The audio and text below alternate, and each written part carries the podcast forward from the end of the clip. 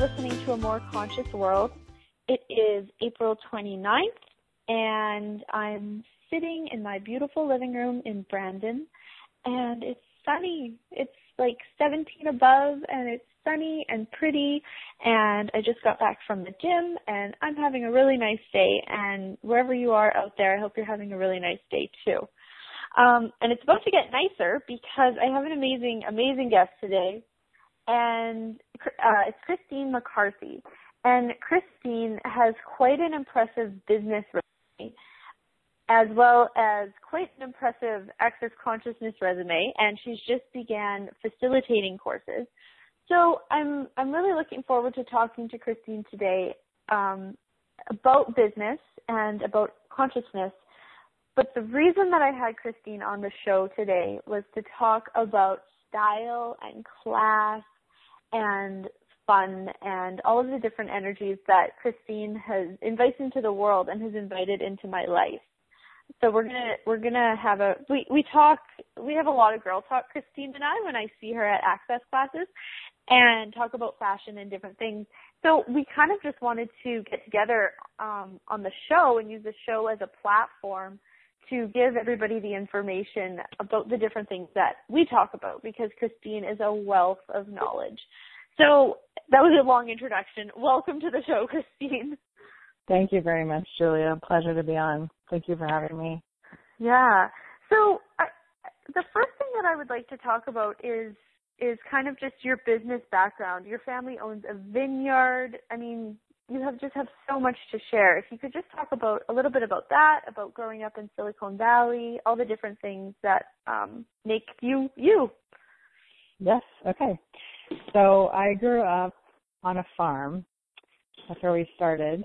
Um, my dad farmed a bunch of land in the Silicon Valley for decades, and I just saw my father and family kind of rise up in the ranks and make, you know, a couple different big business decisions that changed the financial future of our family. So I was always interested in knowing more about business and wanting to be around my father quite a bit, going to work, just wanting to be in that world just immediately.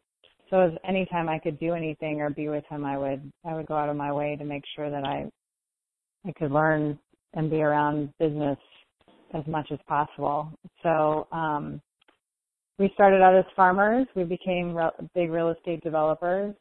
And then from then on, just kind of got into a bunch of different real estate stuff.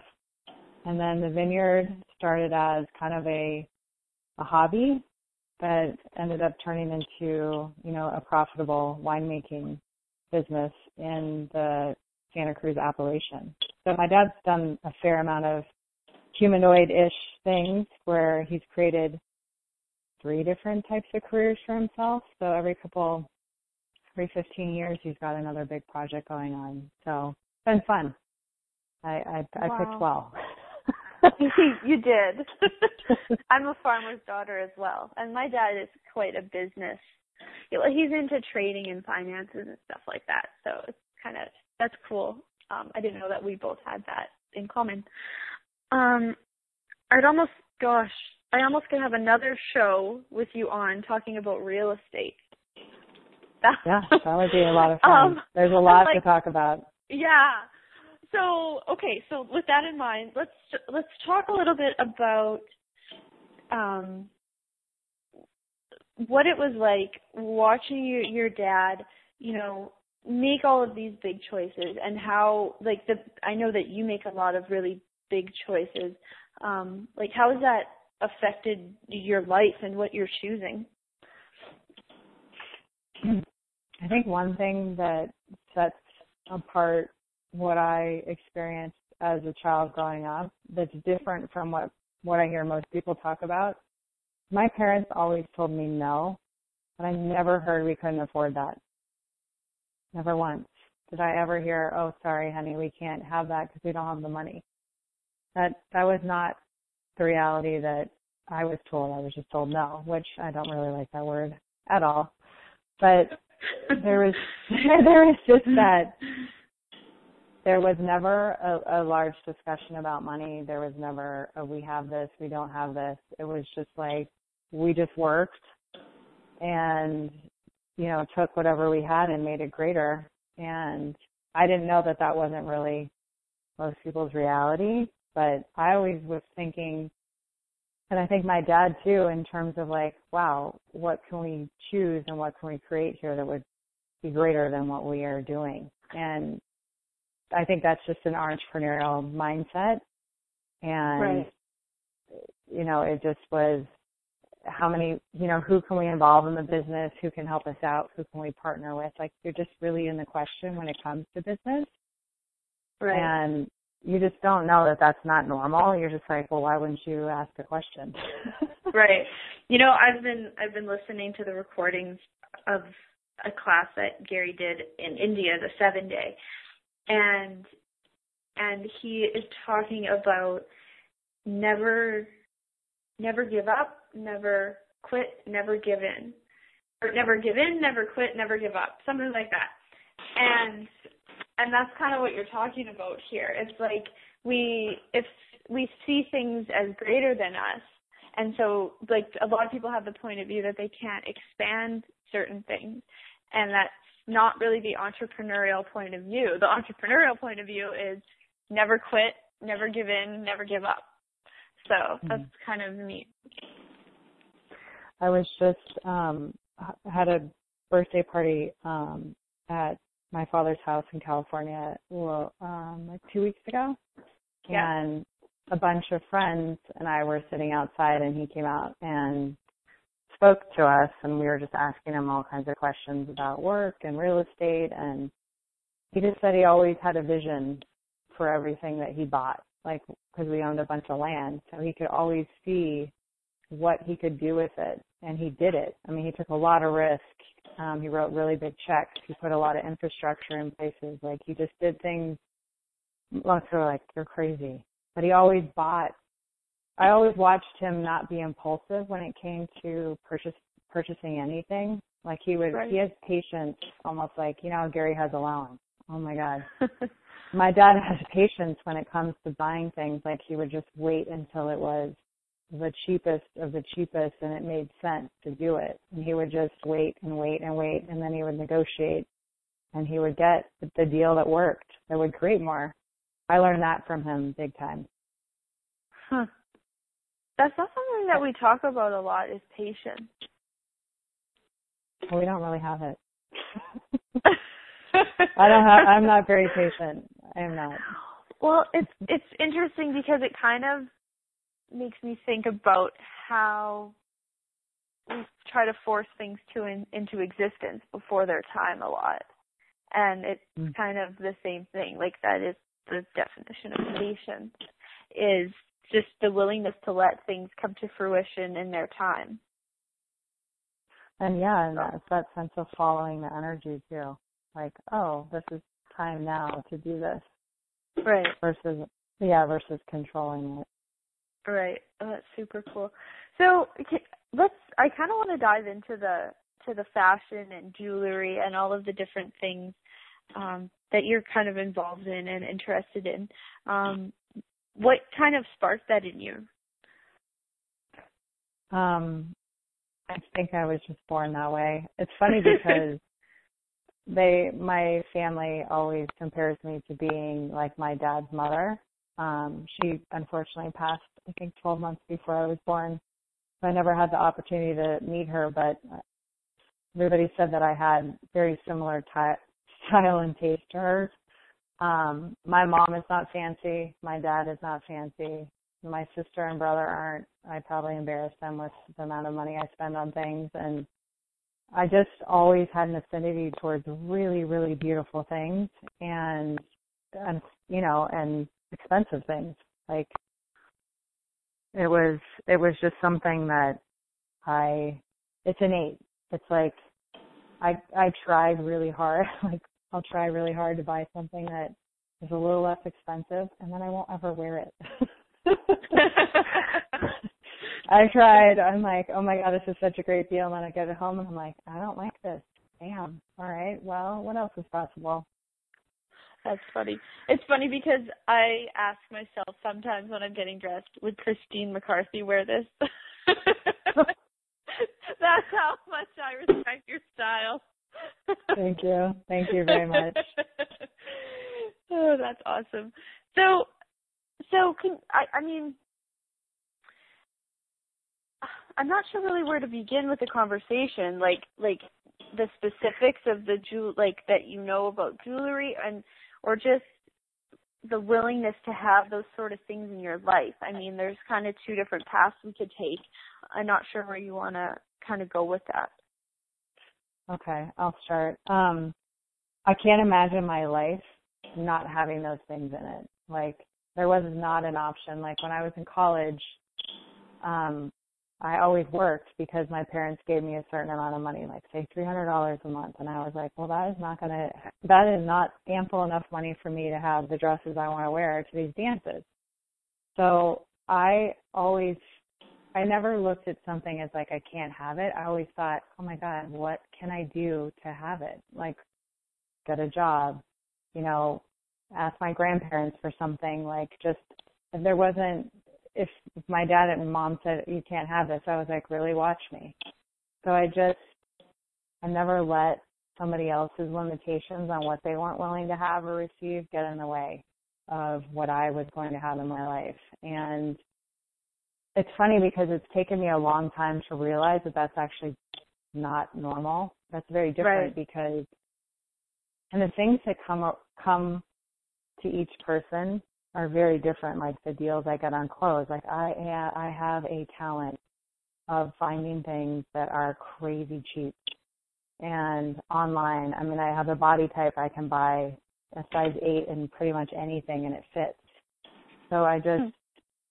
I'm fortunate that way. Like I can, I know I've done enough homework and I've educated myself so much on, on what I do like that when I, when something comes along and it's a gift, as I would say, I, I pounce on it because I'm like, oh, I know I'm this size in this shoe or I'm this, you know, or I know enough about these jewelry brands where I'm like, this is a steal.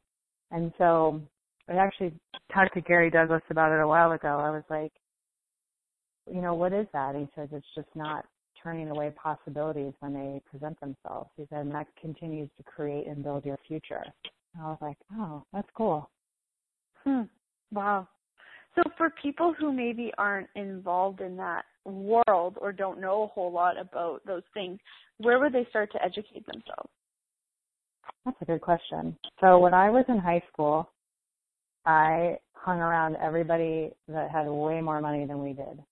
And I was always asking them, the parents, like when we would sit down and have dinner, you know, on during the week or on the weekends, and I just asked them questions about, you know, I, my one of my really good, two of my really good friends in high school, parents were, I mean, shopped at Neiman Marcus, I mean, you name it. They had stuff, luxury this, luxury that, and I was always really fascinated by, wow, what else is out there, and how do people accumulate wealth like that? Like, you know, some people did it through cars, some people did it through real estate, some people had trust funds. Like, you just, I was always a curious kid, like asking questions about, you know, going to work with my um, friend's fathers, like, just, you know, what are you guys doing? What are you collecting?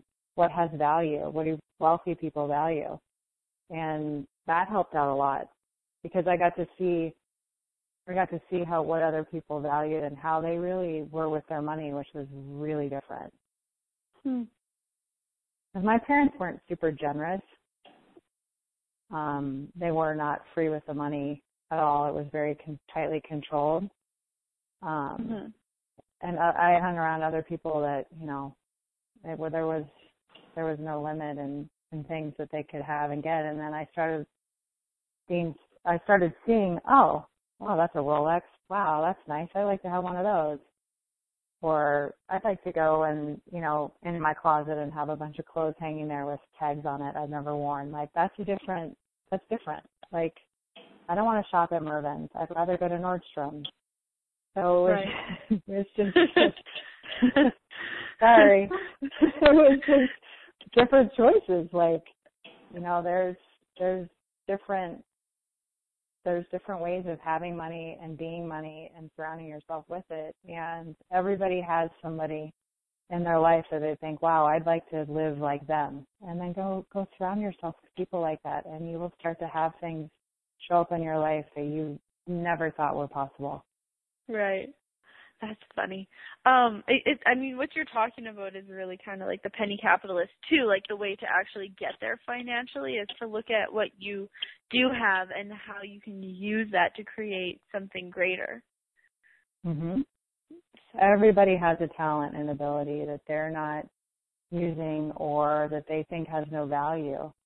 But you have to really look at, oh, what do I love? What excites me when I go somewhere? Like, people hate to shop. People don't like, you know, people are on the opposite spectrum of me. Like, I can do it. I can shop till I drop, and I love helping other people out. And I love being with people when they choose something that, that is greater than what they've had before and seeing it change their life and what people perceive of them. Right. Wow. There's just such an energy about you. It's just, it's just so different. Like, it's just this energy of like, I'm always going to have greater and greater and greater. And that is the reality of any humanoid, anybody who's like seeking consciousness or seeking more. It is greater and greater and greater. And it's just, it's interesting to see it the way that you specifically choose and see the world. It's just really an interesting, interesting form of that. I mean, if you think about it, like, everybody has something they're not willing to live without. You know, for some some people, like men, it may be they won't ever not be able to do some sort of sports they want to, and they always find the money to golf or to go on a vacation they really want to. It's just the same thing. It's just in a different area of your life. I mean, right. When it comes to going to access classes, you the money shows up because you're willing to make that demand of yourself. Like, I'm having this, and I don't care what it takes, but this is going to change my life, and I want I want more of it. It's true. It is, and sometimes it just seems like it shows up by magic. But it's really it really is a less about the how and more about the choice. Like, I am having this. I am doing this. I'm not going to be this way. I'm going to be this way because that's what's going to be greater. So. And what works for you? And the way that you generate and create your life doesn't necessarily translate to other people that well. So it's right. Just being more aware of where you have capacities to to create greater and to have something that other people, it's just not even in their world. And so that's where I think sometimes you made a really great point about not thinking about the how or what you don't have. It's taking what you do have and leveraging that to use it to your advantage. And that's when you really start seeing your life change. Right. Huh. It's interesting. Um, can, can you talk a little bit? I kind of do want to talk about real estate a little bit.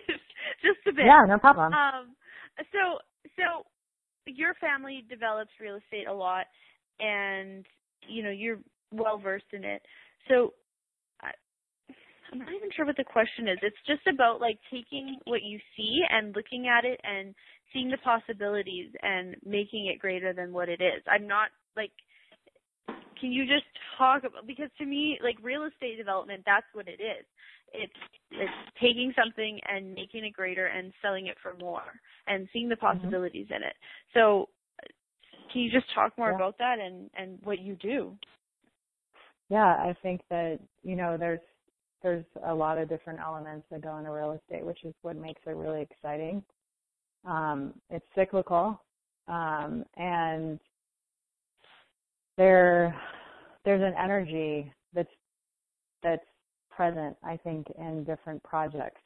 Like, you know, some people prefer commercial, some people prefer residential. You can make money in either one. You just have to know.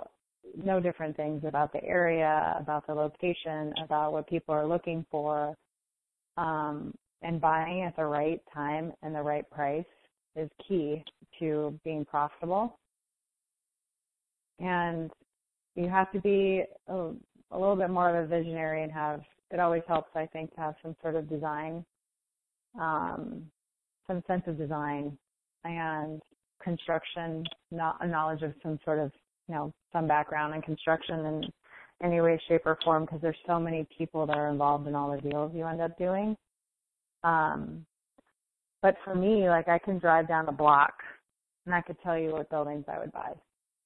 And it's just like they they pop out at me and they go, there's just something different about them. I'm very architecturally, um, I would say I probably dress really structured, and I like classic lines and, you know, very well-tailored stuff. It, I'm the same way in real estate. Like, I like um, well-maintained buildings. I like good neighborhoods. I enjoy buying even a distressed property and fixing it up and giving it a cosmetic overhaul. So there's just so much you can do. And it's just what you enjoy doing. Like, what are you good at? And what can you see that other people can't see? And what kind of deal can you score? Right. That's it's the like, fun part. It's like there's this sense. I, I know that I have this sense where it's almost like you have to take the bad and the bad neighborhoods and the bad streets and fix them and make them better, rather than going to the good neighborhood and picking the stuff that's well-structured in the lines. It's it's funny. It's like I feel this place in myself and in other, like, people that we want to, like, fix and and make something terrible, you know, mediocre, rather than just going for the gold and picking the things that are actually going to work and turning them into something better. Mm-hmm. So that's yeah, a cool. It's a rare point of view that you have. Yeah, I mean, there's and there's never there's always a house for everyone. There's an apartment for everyone. There's an office building for everyone. And, you know, what can what talent do you have that you can apply that can change? change a place into something somebody else will desire and acquire. And right. that, that's fun. No, no, I, but I mean it from the sense of, like, I just like your willingness to be like, I'm going to pick the nicest one in the nicest neighborhood, not try to fix what's broken. Like, you know what I yeah. mean? Like, that's what I mean. Like, it's it's just so cool that, that you, I don't know, you just don't fuck around. I try not to anymore. Yeah, it's cool. But no, I'm like I'm just saying that I would want to go to the crappy neighborhood and be like, I'm going to make that better, when really it there's no point. It's not going to, like, it's still in a crappy neighborhood. And I just mean that for life. Like, rather than going to the affluent neighborhood and seeing, okay, what actually works here? What's actually going to create more? So it's funny. It's just different. Um, I I just actually wrapped up doing that. Um I was buying distressed properties in not-so-nice neighborhoods and fixing them up. And when I walked in the first home, I felt so um, different. And I thought, oh, my God, this is what I'm looking for, because I I would like to take something that is really run down and make it so much greater, to change somebody else's reality, to have more and to live differently. So, huh. I have done both. That's really cool. Um, wow, that's really cool. So last December, you went to um, Sotheby's in New York and learned about jewelry and auctions and stuff like that. Can you talk a little bit about that area? I yes. So I was looking online, curious about learning more about jewelry. And I thought, oh, I'd like to take a class, or I'd like to get some sort of certificate, or just, you know, something additional to what I, just to educate myself further. So um, somebody had, I'd read somewhere that Sotheby's and Christie's has these continuing education and advanced degree um, portion of their business. So I looked them up. Uh, Sotheby's didn't have anything. Christie's happened to have something in New York, and I thought, I don't even know what this is, but I'm going. So I went to that, and now you go into certain things, and you're like, oh, my God, this is going to change everything. Well, it did, but it doesn't change it in a way that you think it's going to. It was two and a half days of, uh, I would say, jewelry magic, we, I had the best time. I'm so glad I went. I learned, I learned a lot. I learned that I actually had a few pieces of collector's items that I bought ten, fifteen years ago that I had no clue. Um, so I was able to acknowledge where I had already started collecting and just hadn't really become a collector. And I met some really interesting people. Uh, it was very professional. Um, it was extremely educational, but it was also fun. Um, they do a really good job of, of giving you a nice variety of speakers, um, very much industry leaders, and you get access to things you cannot get access to as just an average person. So I was able to, I was in Tiffany Company's uh, corporate um, headquarters and their archives, talking to their archivists. I mean, just really, really cool stuff. And I got to see all of the magnificent jewels that they auctioned off in December the week before. Mm-hmm. Um, we got to go to Oscar Hyman, and for those of you that are not familiar with the jewelry aspect, um, Oscar Hyman was the jeweler to the jeweler. So, and probably until the late eighties or nineties, they did all of Van Cleef and Arpels' New York-based work. So it was just really fun. I mean, I saw, I just saw pieces you just, you don't, you're not every day you're getting your hands on jewelry that is made, the craftsmanship, and and that obviously the dollar amount. I mean, they, I think Christie's sold that whole lot for eighty-five million dollars. eighty-five million dollars. Yep, and they do it twice. I think they do that auction twice a year.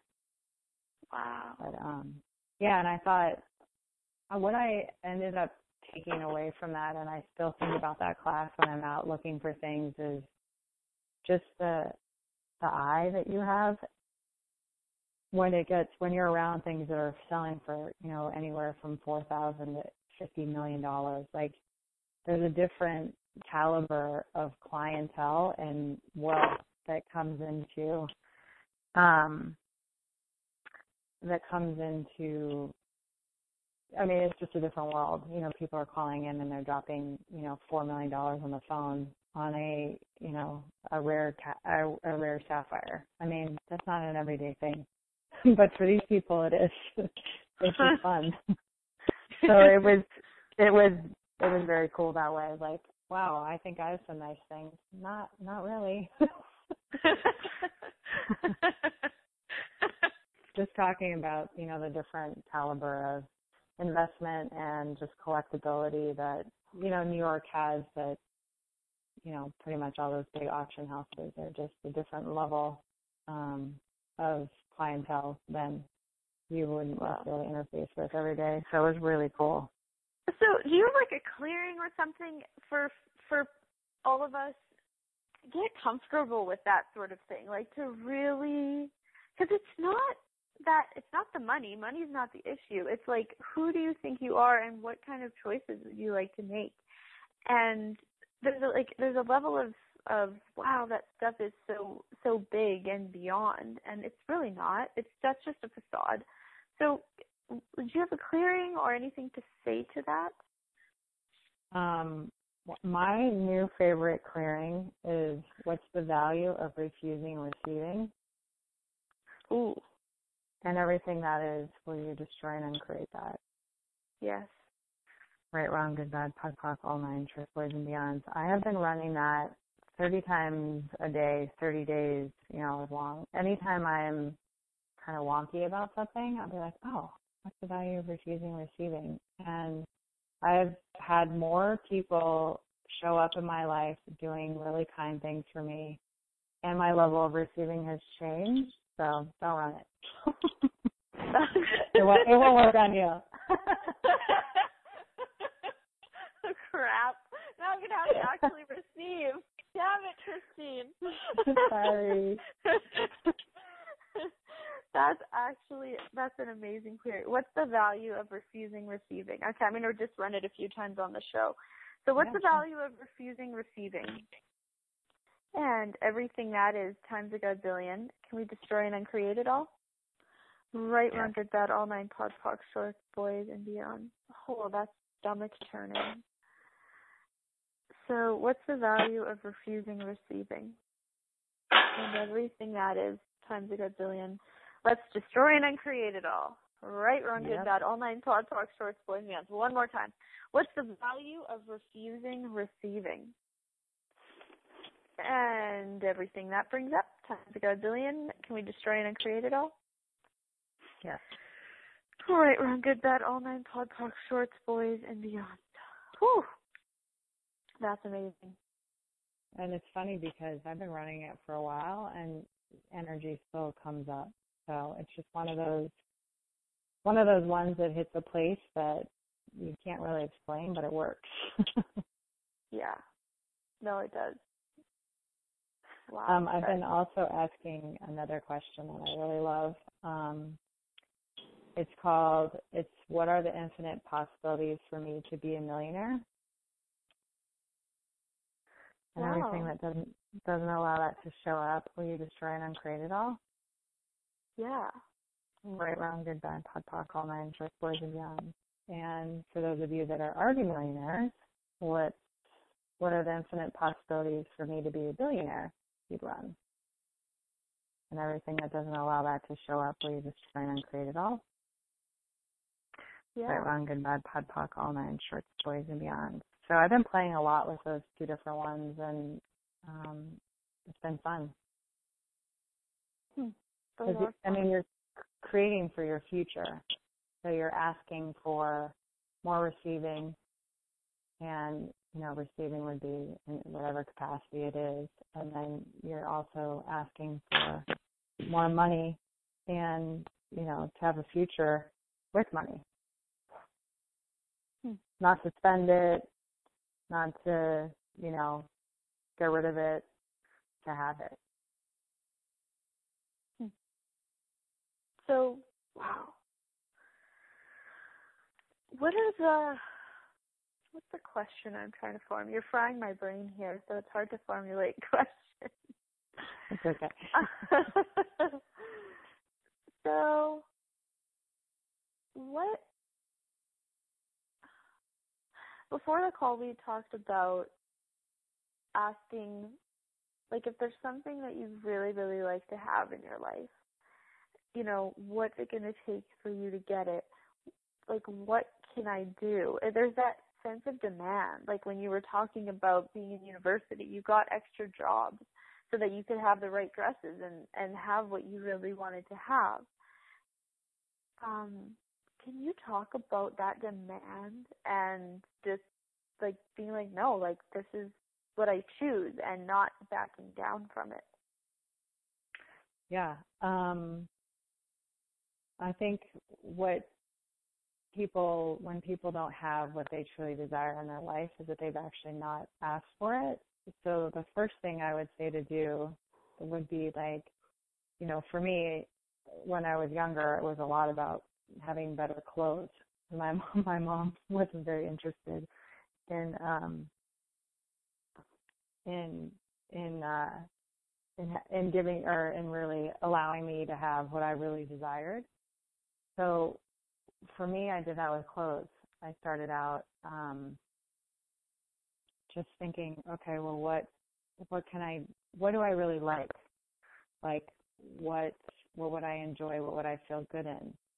And so I just started going out to different clothing stores and looking at prices and looking at, oh, I'd like to have that. And then just thinking, I never had a problem in that area. Um, every time that I would become aware of a different brand or something else I'd like, it would just, you know, not in, not always instantly, but in the next couple months or whatever, I'd be able to afford it. So Um, I don't know if I'm making sense, but it's no. It's having something in your awareness, like um, like I've seen you, Julia, come come to class and change. Like, you're wearing more makeup, you're dressing differently, you're you're making a different demand in your life to have more and to to um, include more things as it comes in. in terms of fashion in your life. So it's it's similar in that capacity. Um, I think most people already decide that they can't have something, and so they just don't really ever try or ask for it or think that right. it can come in, in ways that you don't have to do everything for it too. So say more about that. You don't have to do everything for. Well, part of it is is just saying, wow, what would it take to have more of that in my life? And what would it take for more beautiful things and clothing to show up with total ease? And not having a conclusion or a result, you know, because it, it, it might not necessarily be that exact item that you're like, oh my God, I have to have that. It could be something six months from now in a different store, half off, that's even greater than what you first thought you'd like to have. So it's right. that, that, page, that patience piece. Right. You Where, know, it's funny. It, oh, go ahead. No, go ahead. I, I was just going to say, I heard I heard Gary ask the question or say something to the line of, you guys are so silly. You think that when you see something in the store, you have to buy it. You have to buy it in order for mm-hmm. it to show up in your life. And I was like, huh, that's interesting. And I went into Victoria's Secret, and there was this robe. Or no, it was like a nightie. It was a really cute, bright pink Victoria's Secret nightie. And I said to myself, hmm, so well, what if I didn't have to buy this for this to show up in my life? And um, a week later, a friend of mine who I hadn't seen for a, a long time, um, for my birthday, sent me a one hundred dollars Victoria's Secret gift card. Oh my God. And then I went to buy it. It was actually an American gift card, and I'm in Canada, so it didn't work in the Canadian store. And I was like, I have to get my nightie. Like, I created this. So I went online, and there was none in my size on the online store.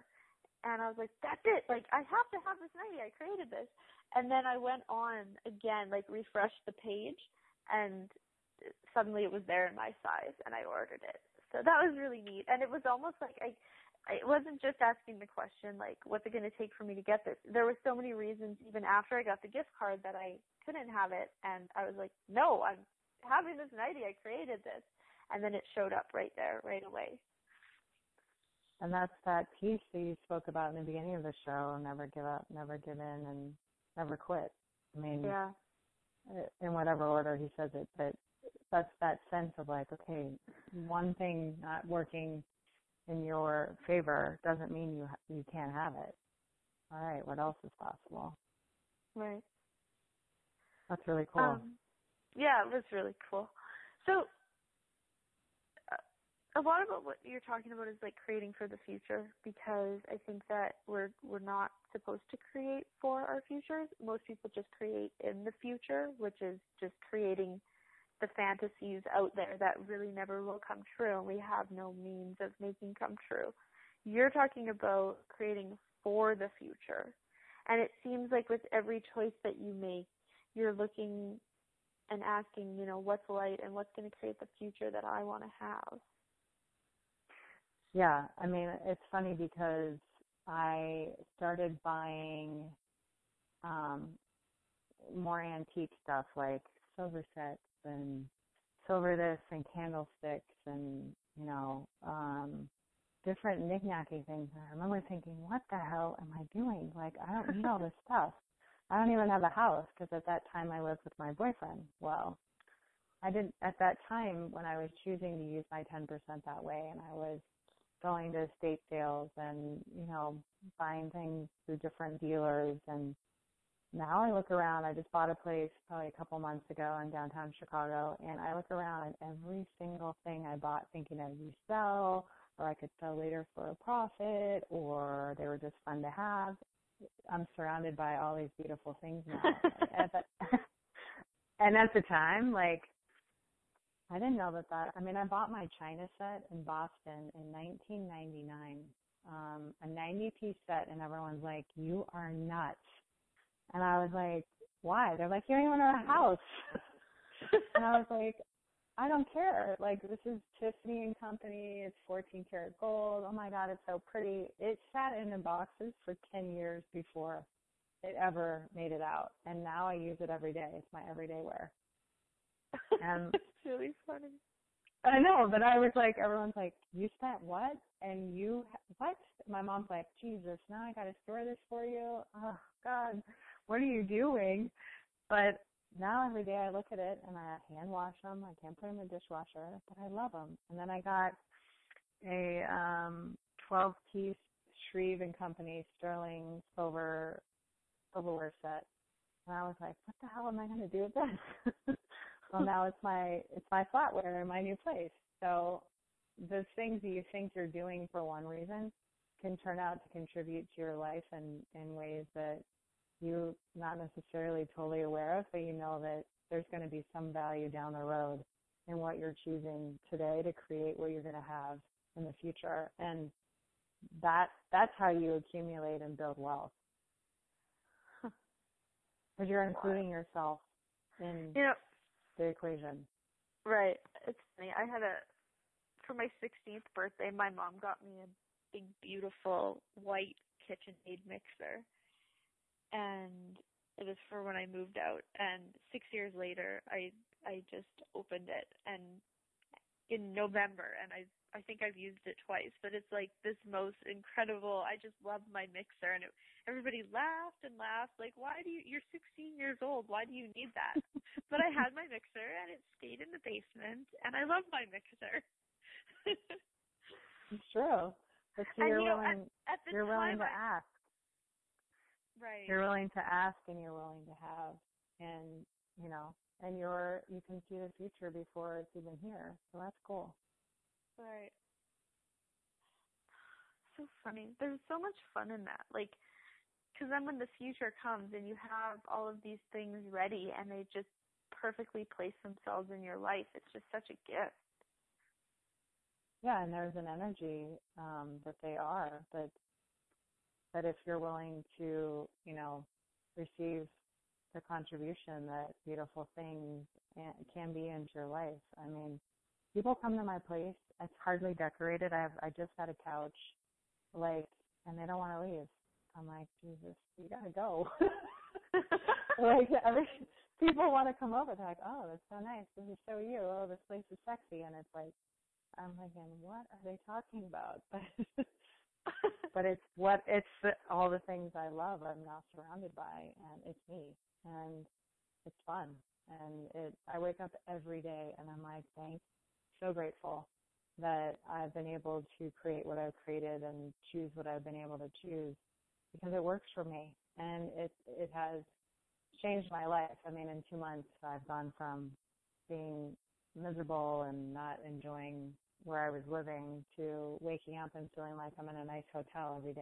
I'm like, oh, this is awesome. This is so what the energy of what I want in my life going forward, and I was willing to do whatever it, it took to buy it. Hmm, that's neat. So were you living in California before, and you've just moved to Chicago? No, no, I was in Chicago. Oh, you did. You've I, yeah, I've been here for almost four years. Okay. So, yeah. So you kind of took the real estate business from California and then moved over to Chicago? Yep. Mhm. Okay. So is your your dad still in California? Everybody's in California but me. Okay. I'm the crazy one in the Midwest. Right. But I like fur coats, so Fair I can enough. Wear fur out here. You know, it's funny. Even I went garage sailing last summer, and I bought myself at a garage sale a beautiful mink headband in the middle of the mm. summer. And everybody, the lady at the, at the garage sale said, you know, you wouldn't believe, she said, it was I was the last person, and then they were closing up shop. And she said, every, like, tons of people looked at that today and tried it on, and nobody wanted it. And she sold it to me for, like, four or five dollars, and it was just stunning. And it's so much fun in the winter, and it goes nice with my coat.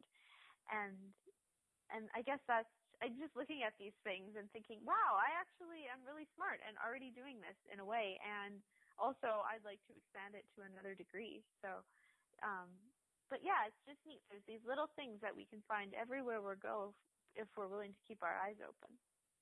Mm-hmm. Yeah, absolutely. I, I mean, the other way, going back to what you asked me before about where do you get started with the clothing, I mean, go to secondhand store, consignment, consignment stores in nice neighborhoods and just pick up a few pieces of, you know, somebody else's clothes that they don't, that it was a couple seasons and they never wore. I mean, I have found some gems in, you know, like, for example, in San Francisco, there's a consignment store on Sacramento Street. Well, all the wealthy socialites drop their stuff off there. So if you just, you know, find a local consignment store and just start looking, and you can start adding designer pieces to your to your wardrobe. You can get a pair of shoes that are, you know, maybe lightly used and for one hundred dollars instead of four. So there's just different ways that that you can you can have things without truly having to pay retail or, you know, let somebody else do that. Come like and buying, sweep them up after. It's like buying a car. Yeah, get a used one. Drive it off the lot. Yeah, yeah. That's awesome. I lose the money. Let somebody else do that. That's awesome. Well, we're almost going to the end of the hour here. Um, is there any kind of tips or tidbits that you want to leave us with? Yes, I would like to leave you with, well, obviously if you feel compelled to run a clearing, that's the value of refusing receiving. That's Holy a great, hell. that's a great, that's a great place to start. Um, and then the second one is follow your knowing. Follow what you know works for you, what you know will add to your life. Um, the other thing I would say is just don't make yourself wrong for wanting, desiring, having things that other people won't. And if you have to spend a lot or a little money to get it, be willing to do that on either end of the side. You know, pay full price for it and then not. But if you're willing to do both, you can truly have. Wow. That's, I could hardly even hear what you were saying. I'm going to have to listen to that again. Okay, good. Well, thank you so much for being on today. I'm so grateful. It was so fun to talk. And I would love to have another show just about the ins and outs of real estate, if you'd be willing to, and consciousness and asking things to talk to you. Oh, yeah, absolutely. I'd love to do that. That would be great. Um, do you have any classes coming up? I know you were talking about a foundation in level one, just to let people know where you're at and what you're doing. Yes, um, like around June twenty-sixth in Chicago, Doctor Lisa Cooney and I are co-facilitating a Foundation Level one in downtown Chicago. And then um, Gary and Susanna Winnemeyer are coming for Advanced Pragmatic Psychology in August, August eighth, ninth, and tenth here in Chicago. So, yeah, there's a lot of good, fun stuff going on here. That's awesome. Yeah, Chicago's really growing. Yeah. Sure has nothing to Yay. do with you moving there. Well, mind you, I guess I it was four years ago. But I email everybody every year, hey, when can we have Jerry and Jane come teach? Oh, that's awesome. All right, well, thank you so much. And um, is there a way for people to get a hold of you if they would like to learn more or yeah. take a class? Sure. I can just give you my cell phone number. It's um, three one two, six three six, nine one nine six. Feel free to call or text. And then I can also give my email, too. Sure. It is C M C C A R T H Y seventy-five at A O L dot com. So feel free to reach out,